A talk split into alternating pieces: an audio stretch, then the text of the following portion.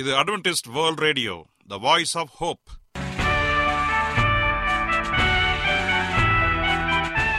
வணக்கம் அன்பான வானொலி நேயர்களே, உங்கள் அனைவரையும் கர்த்தராகிய ஆண்டவர் இயேசுவின் நாமத்திலே வாழ்த்தி எங்களது இன்றைய ஒலிபரப்பை கேட்க உங்களை அன்போடு வரவேற்கிறோம்.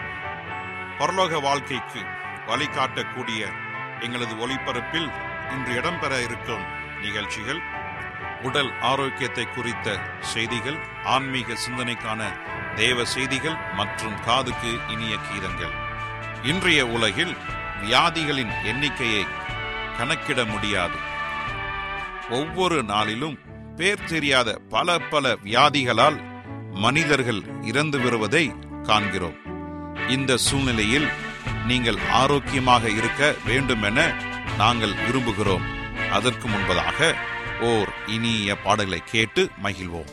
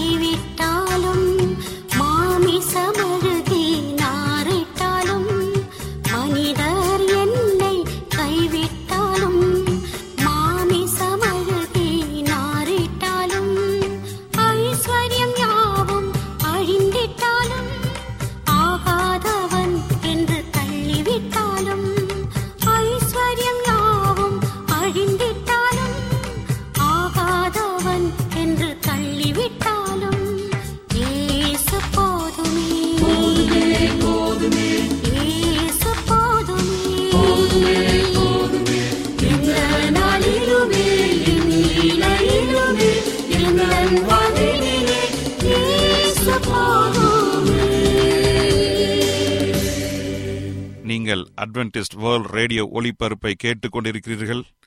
எங்களுடைய முகவரி அட்வென்டிஸ்ட் வேர்ல்ட் ரேடியோ, தபால் பெட்டி எண் ஒன்று நான்கு நான்கு ஆறு, Salisbury park, market yard post, Pune நான்கு ஒன்று ஒன்று பூஜ்ஜியம் மூன்று ஏழு, மகாராஷ்டிரா, இந்தியா.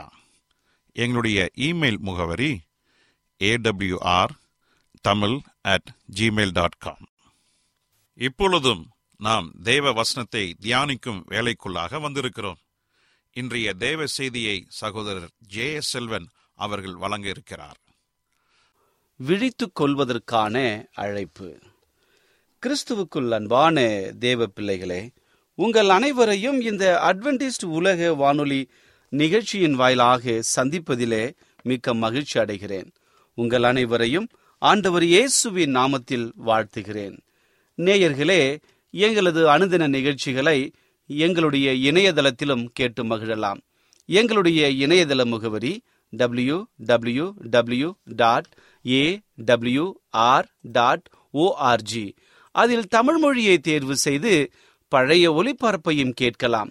அதே போல உங்களிடத்தில் ஸ்மார்ட் போன் இருந்தால் எங்களுடைய வாய்ஸ் ஆப் ஹோப் என்ற மொபைல் ஆப்பை டவுன்லோடு செய்து எங்களுடைய அனைத்து நிகழ்ச்சிகளையும் கேட்டு மகிழலாம்.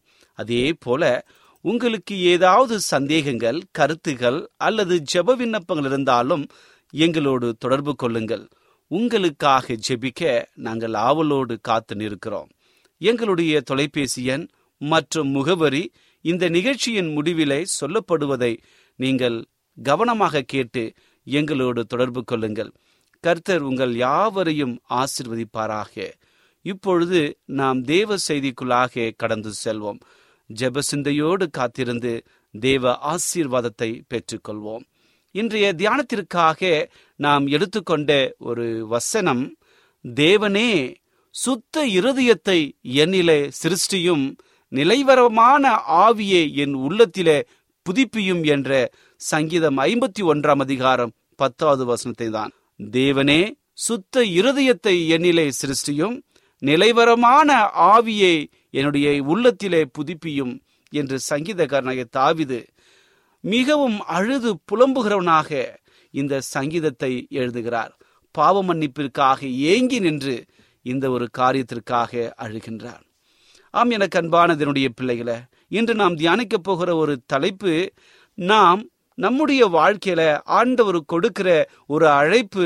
நீங்களும் நானும் விழைத்து கொண்டு அவருடைய சமூகத்திற்கு நேராக வரும்படியாக நம்மை உற்சாகப்படுத்த போகிறது. ஆகவே ஒரு சின்ன ஜெபத்தோடு கடந்து செல்வோமா? கிருபையுள்ள நல்ல ஆண்டவரே, இந்த நல்ல வேலைக்காக நன்றி செலுத்துகிறோம்.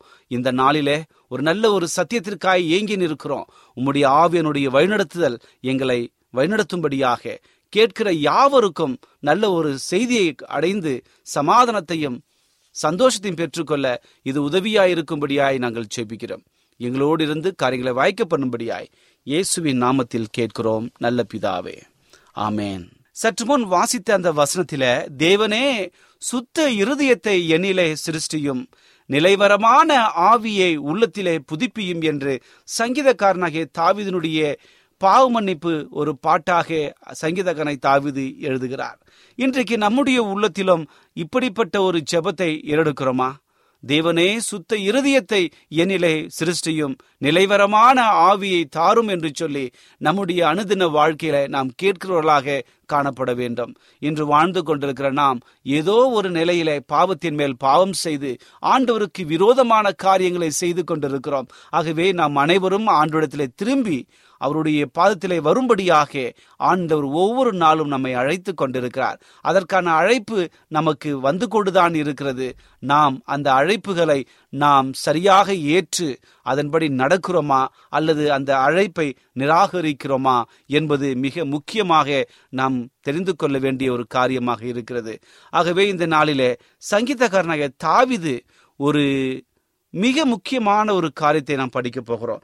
சங்கீதகனாய் தாவீது இந்த உலகத்திலே வாழ்ந்த பொழுது எப்படி வாழ்ந்தான் என்று சொல்லி இரண்டு சாமுவேல் அந்த அதிகாரங்கள் முழுவதுமே நமக்கு தெளிவாக காண்பிக்கிறது. குறிப்பாக இரண்டு சாமுவேலுடைய புத்தகத்தில் பதினோராம் அதிகாரம் ஒன்றிலிருந்து ஐந்து வரை இருக்கிற வசனங்களை நாம் வாசிப்போம் என்று சொன்னால், அதில் சொல்லப்பட்ட ஒரு மிக முக்கியமான ஒரு காரியம் என்னவென்று சொன்னால், எப்படிப்பட்ட பாவத்தை அங்கு சங்கீதகனாய் தாவீது செய்தான் என்று சொல்லி நம்மால் அறிய முடிகிறது.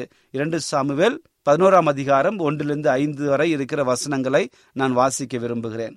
மறு வருஷம் ராஜாக்கள் யுத்தத்திற்கு புறப்படும் காலம் வந்தபோது தாவீது யோவாபையும் அவனோடு கூட வந்த தன்னுடைய சேவர்களையும் இஸ்ரவேலர்கள் அனைவரையும் அம்மோன் புத்திரரை அழிக்கவும் ரபாவை முற்றுகை போடவும் அனுப்பினான். தாவீதோ எருசலேமிலே இருந்து விட்டான். ஒரு நாள் சாயங்காலத்திலே தாவீது தன் படுக்கையிலிருந்து எழுந்து அரண்மனை உப்ரிகள் மேல் உலாத்தி கொண்டிருந்த பொழுது ஸ்நானம் பண்ணுகிற ஒரு ஸ்திரீயை உப்ரிகையின் மேலிருந்து கண்டான். அந்த ஸ்திரீ வெகு சௌந்தரியவாயிலாக இருந்தாள், மிக அழகாக இருந்தாள் என்று சொல்லி வேதாகம் நமக்கு கூறுகிறது. அடுத்த வசனத்தை வாசிக்கிறேன் பாருங்கள். அப்பொழுது தாவீது அந்த ஸ்திரீ யார் என்று விசாரிக்க ஆள் அனுப்பினான். அவள் எலியாமின் குமாரத்தியும் ஏத்தியனான உரியாவின் மனைவியுமாகிய பத்ஷேபாள் என்றாள் என்றார்கள். அப்பொழுது தாவீது ஆள் அனுப்பி அவளை வரவழைத்து சொன்னான். அவள் அவனிடத்தில் வந்தபொழுது அவளோடு சயனித்தான். பிற்பாடு அவள் தன் தீட்டு நீங்கும்படி சுத்திகரிக்க கொண்டு தன் வீட்டுக்கு போனாள். அந்த ஸ்திரீ கர்ப்பம் தரித்து தான் கர்ப்பவதி என்று தாவீதிற்கு ஆள் அனுப்பும்படி ஆள் அனுப்பினாள். இதை நாம் பார்க்கும் பொழுது மிக ஒரு மிகப்பெரிய ஒரு பாவ சம்பவத்தை குறித்து நாம் படிக்கின்றோம். இங்கே நாம் பார்க்கும் பொழுது ஒரு மாலை பொழுதுல அரண்மனையுடைய மாடியில நின்று தாவீது தூக்கம் வராமல் உலாவி கொண்டிருக்கின்றான். அந்த சமயத்திலே அவன் பார்த்து கொண்டிருக்கிற பொழுது ஒரு ஸ்திரீ அங்கே குளித்து கொண்டிருக்கிறார். இதை பார்த்து அவன் மிகவும் உந்தப்பட்டவனாக, தன்னுடைய உள்ளத்தை அடக்க முடியாமல், ஆசையை அளவிட முடியாமல் தவித்து கொண்டிருந்தான். தன்னுடைய வேலையாட்களை அனுப்பி யார் அந்த ஸ்திரீ என்று சொல்லி ஆள் அனுப்பி அவளை வரவழைத்து தவறாக நடந்து கொண்டான். ஆம், எனக்கு அன்பானதனுடைய பிள்ளைகளே, நம்முடைய வாழ்க்கையில மிகப்பெரிய களைப்பு, மனசோர்வு காணப்படும் பொழுது இப்படிப்பட்ட தவறான காரியங்களுக்கு நாம் கடந்து போக அநேக வாய்ப்புகள் இருக்கிறது. இதைதான் தாவீதுக்கு வந்த மிகப்பெரிய ஒரு பாவ சோதனையாக இருக்கிறது. இந்த ஒரு மிக அமைதி இல்லாமல், ஒரு களைப்போடு, மனசோர்வோடு இருந்த தாவீது இந்த பாவத்திற்கு மாட்டிக்கொண்டான். பாருங்கள், இந்த ஒரு பாவம் செய்தவன் அந்த பாவத்தை மறைப்பதற்காக அநேக காரியங்களை செய்தான். இன்னும் நான் அதிகமாக படித்துக் கொள்ள வேண்டும் என்று சொன்னால், இங்கே சொல்லுகிற ஒரு காரியம் சவுலை குறித்து நாம் பார்க்க வேண்டும். சவுல் இறந்த பிறகு தாவீது ராஜாவாக மாறுகிறார். அப்பொழுது அவருக்கு வயது ஒரு முப்பது இருக்கும். சில வருஷங்களுக்கு பிறகு அவர் ஒரு மோசமான இந்த தவற்றை செய்கிறார். ஒரு நான் ராத்திரி அரண்மனையின் மொட்டை மாடியிலிருந்து அந்த பெண்ணை அவர் பார்க்கிறார். அவருடைய பேர் பத்ஷேபாள் என்றும் அவள் உரியாவின் மனைவி என்றும் கூறப்படுகிறது. உரியாவினுடைய மனைவி யார் என்றால், போர் வீரன், தாவீதுடைய படையில் இருக்கிற போர் வீரன் அவனுடைய மனைவி என்று தெரிந்து கொண்டார். அப்படி தெரிந்தும் இந்த பாவத்தை அவன் செய்ய முற்படுகிறான். தாவீது அவளை தன் அரண்மனைக்கு வரவழைத்தார். அவர்கள் இரண்டு பேரும் உறவு கொண்டார்கள். அதனால் அவள் கர்ப்பமாகின்றாள். தாவீது அந்த தவற்றை மறைக்க முயற்சி செய்கிறார். போர் நடக்கும் இடத்தில் உரியாவை முன்னால் நிற்க வைத்துவிட்டு மற்ற எல்லாரும் பின்னாக வந்துவிட வேண்டும் என்று தன்னுடைய சேன தளபதியிடம் அவர் கூறுகிறார். அந்த நடந்த போரில உரியா இறந்து விடுகிறார். பத்ஷேபாளை தாவீது கல்யாணம் செய்கிறார். நடந்த எல்லாவற்றையும் ஆண்டவர் பார்த்து கொண்டுதான் இருந்தார். அவர் என்ன செய்தார் தெரியுங்களா? நம்முடைய ஆண்டவர் மிக அற்புதமான ஆண்டவர். இவன் செய்த அந்த ஒரு பாவத்தை அவன் மறைக்க முயற்சிக்கின்றான்.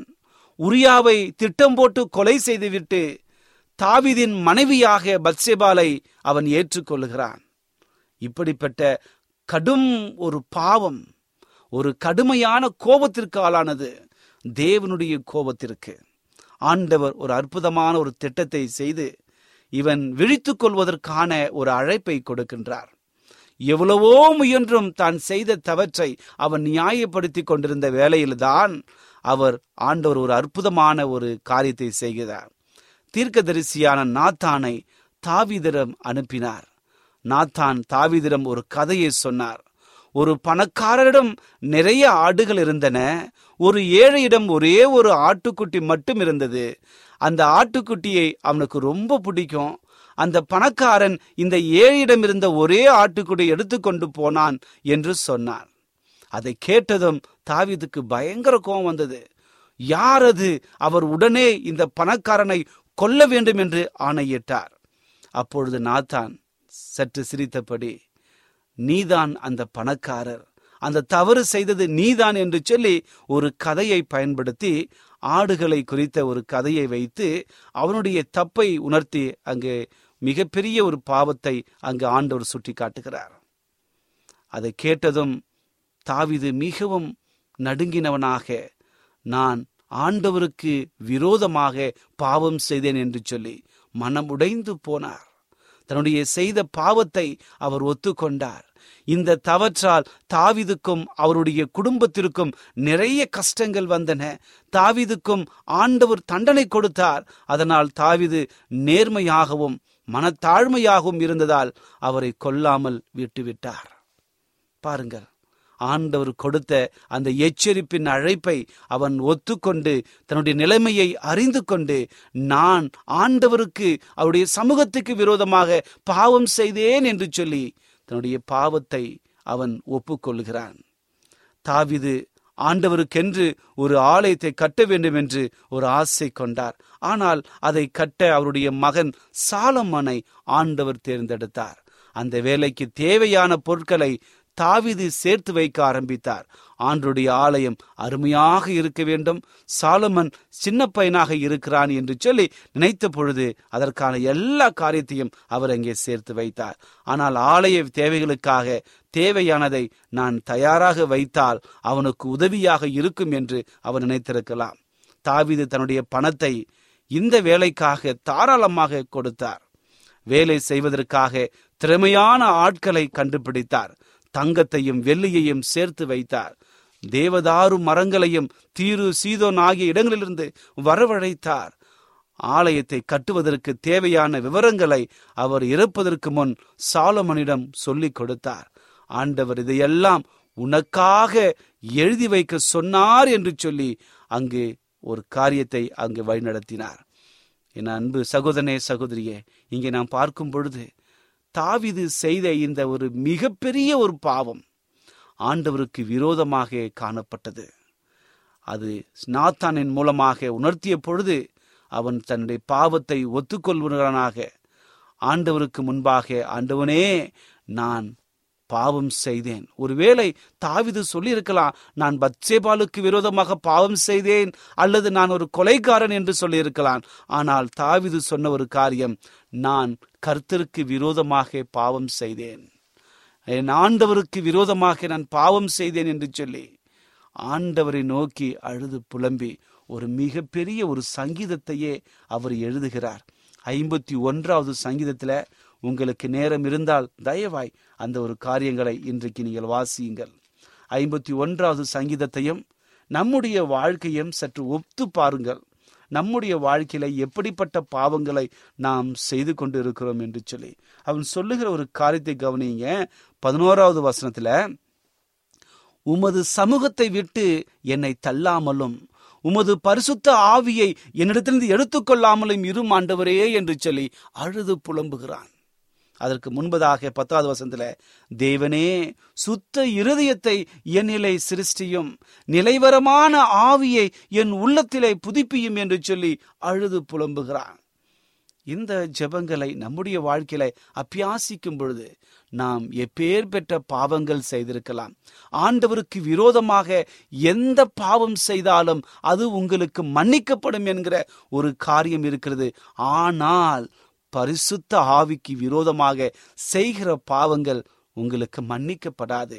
அப்படி என்றால் பரிசுத்த ஆவிக்கு விரோதமான பாவம் என்றால் என்ன?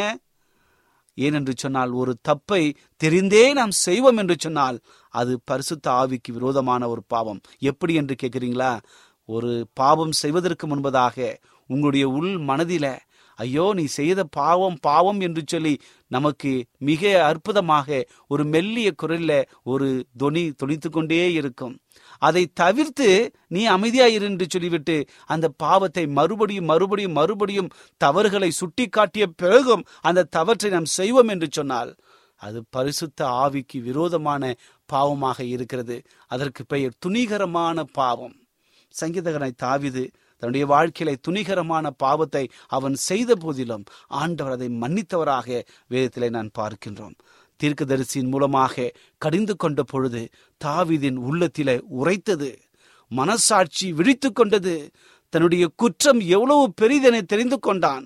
பாவத்திற்காக மனம் வருந்தி தேவனுக்கு முன்பாக தன்னுடைய ஆத்துமாவை தாழ்த்தினான். நான் தழுக்க கர்த்தருக்கு விரோதமாக பாவம் செய்தேன் என்று சொல்லி மன்றாடுகிறான்.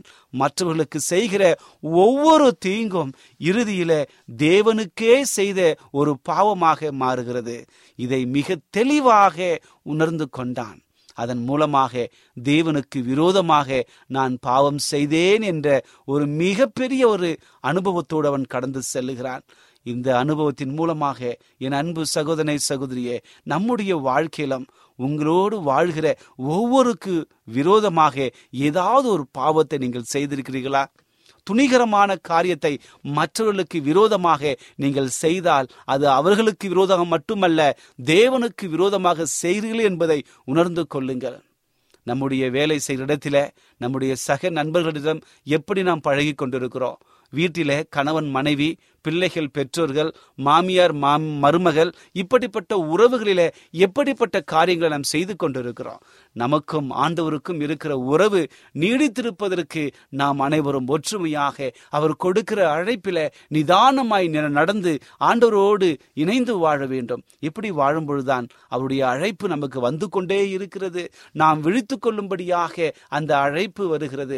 ஒருவேளை நாம் விழித்து கொள்வதற்கு பதிலாக அதை அசட்டை பண்ணுவோம் என்று சொன்னால் நம்முடைய வாழ்க்கையை நாம் இழந்து விடுவோம். பாவத்திற்குள்ளாக அடிமையாகிவிட்டால் சாத்தான் நம்மை அபகரித்து கொண்டு போய்விடுவான். ஆகவே இந்த செய்தியை கேட்டுக்கொண்டிருக்கிற என் அன்பு சகோதரனே சகோதரியே, உங்கள் வாழ்க்கையில் ஏதோ ஒரு பிரச்சனை, ஏதோ ஒரு வியாதி, ஏதோ ஒரு கஷ்டம் உங்களை ஆழ்கடித்து கொண்டிருக்கிறதா? உங்களை பலவீனப்படுத்தி கொண்டிருக்கிறதா? நீங்கள் யோசிக்க முடியாதபடி தடுத்து கொண்டிருக்கிறதா? கவலைப்படாதீர்கள். நம்முடைய ஆண்டவர் இயேசு கிறிஸ்து உங்களோட கூட இருக்கிறார். உங்களுக்கு உதவி செய்ய காத்து கொண்டிருக்கிறார். அவர் கொடுக்கின்ற அந்த விழிப்புக்கும்படியான அந்த அழைப்பிற்கு நீங்கள் செவி சாயுங்கள். அந்த மெல்லிய சத்தத்திற்கு நீங்கள் அடிபணியுங்கள். தாவீது அதை செய்ய மறந்தான், பிறகு புரிந்து கொண்டான். நம்முடைய வாழ்க்கையில ஒருவேளை மறந்திருப்போம் என்று சொன்னால் அதை மறுபடியுமாக நமக்கு நினைப்பூட்டி அந்த அழைப்பு நமக்கு கொடுத்து அவரோடு இணைந்து வாழ அவர் உதவி செய்ய வல்லவராக இருக்கிறார். ஆம், எனக்கு அன்பான தேவனுடைய பிள்ளைகளே, இந்த உலகத்திலே வாழ்ந்துகின்ற வாழ்க்கை மிகவும் நிலையற்ற வாழ்க்கை. இந்த வாழ்க்கையில ஆண்டவருடைய துணை நமக்கு அவசியம். ஆகவே இதை புரிந்தவர்களாக இந்த வாழ்க்கையை நேர்மையாக வாழ்ந்து ஆண்டவருக்கு பாவம் இல்லாத ஒரு வாழ்க்கையை வாழ ஆண்டவர் கிருபை செய்வாராக. இப்படி வாழும் பொழுது ஆண்டவருடைய அழைப்பு நிதானமாய் நாம் நம்முடைய வாழ்க்கையில நாம் அதை ஒத்துக்கொண்டு அதன்படி வாழ்வோம் என்று சொன்னால் நமக்கு ஆசீர்வாதத்தையும் சந்தோஷத்தையும் வரவழைக்கும். இப்படிப்பட்ட ஆசீர்வாதம் உங்களுக்கு வரும்படியாக நான் வாழ்த்துகிறேன். கர்த்தர் உங்கள் யாவரையும் ஆசீர்வதிப்பாராக. ஜெபிப்போமா? கிருபையுள்ள நல்ல ஆண்டவரே, இந்த நல்ல வேலைக்காக நன்றி செலுத்துகிறோம். இந்த நாளிலே ஒரு நல்ல ஒரு சத்தியத்தை கொடுத்தமைக்காக நன்றி. விழித்து கொள்வதற்கான அழைப்பை ஒவ்வொரு நாளும் உடைய பிள்ளைகள் மூலமாக, உடைய தீர்க்கதரிசியின் மூலமாக, உடைய வேதத்தின் மூலமாக எங்களுக்கு கொடுப்பவைக்காக உமக்கு கொடான கொடி நன்றி தகப்பனே. தாவீதுடைய வாழ்க்கையில அவன் செய்த பாவத்தை நாத்தானை தீர்க்கதரிசியை பயன்படுத்தி நீர் சுட்டி காட்டுவது போல இந்த நேரத்தில் எங்களையும் நீங்கள் வழிநடத்துங்க தகப்பனே. நாங்கள் ஒருவேளை பாவம் செய்து உடைய அண்டைக்கு விரோதமாக தூரமாக நாங்கள் போயிருந்தால் எங்களை மன்னித்து மறுபடியும் உடைய சமூகத்தில் எங்களை இணைத்துக் கொள்ளும்படியாக ஜெபிக்கிறேன். மற்றவர்களுக்கு செய்கிற ஒவ்வொரு தீங்கும் இறுதியில அது உம்முடைய நாமத்திற்கு விரோதமாக செய்கிறோம் என்பதை உணர்ந்து எங்களுடைய பாவங்களை மன்னிக்கும்படியாக ஜெபிக்கிறேன். உம்முடைய அழைப்பை நாங்கள் ஏற்று அதன்படி நடக்க எங்களை வழிநடத்தும்படியாய் நாங்கள் மன்றாடுகிறோம் தகப்பனே. இந்த செய்தியை கேட்டுக்கொண்டிருக்கிற ஒவ்வொருவரையும் ஆசீர்வதிங்க. அவருடைய குடும்பத்தை ஆசீர்வதிங்க. ஒருவேளை அவருடைய குடும்பத்தில் ஏதாவது தேவைகள், கஷ்டங்கள், மனபாரங்கள் எதுவாக இருந்தாலும் அதை நீக்கி சந்தோஷத்தையும் சமாதானத்தையும் கொடுத்து தேவைகளை சந்தித்து அவளை வழிநடத்தும்படியாய் இயேசுவின் நாமத்தில் கேட்கிறோம் நல்ல பிதாவே, ஆமேன்.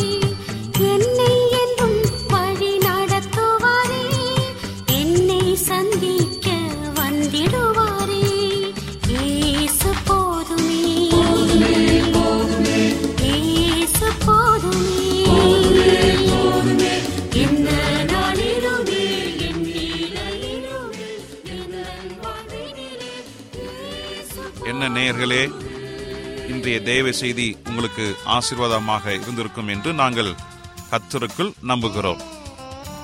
எங்களுடைய இன்றைய ஒளிபரப்பின் மூலமாக நீங்கள் கேட்டு பயனடைந்த நன்மைகளையும் சாட்சிகளையும் எங்களுடைய நிகழ்ச்சியை குறித்த உங்களுடைய கருத்துகளையும் விமர்சனங்களையும் எங்களுக்கு எழுதி அனுப்புமாறு உங்களை அன்புடன் வேண்டிக் கொள்கிறோம். எங்களுடைய முகவரி அட்வென்டிஸ்ட் வேர்ல்ட் ரேடியோ, தபால் பெட்டி எண் ஒன்று நான்கு நான்கு ஆறு, Salisbury park, market yard post, Pune நான்கு ஒன்று ஒன்று பூஜ்ஜியம் மூன்று ஏழு, மகாராஷ்டிரா, இந்தியா. எங்களுடைய இமெயில் முகவரி AWR Tamil at Gmail dot com. இத்துடன் எங்களது இன்றைய ஒளிபரப்பு நிறைவு பெறுகிறது. மீண்டும் நாளைய தினம் இதே அலைவரிசையில் அரை மணி நேரம் முன்னதாக சந்திப்போம். கர்த்தர் தாமே உங்கள் அனைவரையும் ஆசீர்வதிப்பாராக. உங்களிடமிருந்து விடை பெறுவது ஆர். விக்டர் செல்வன்.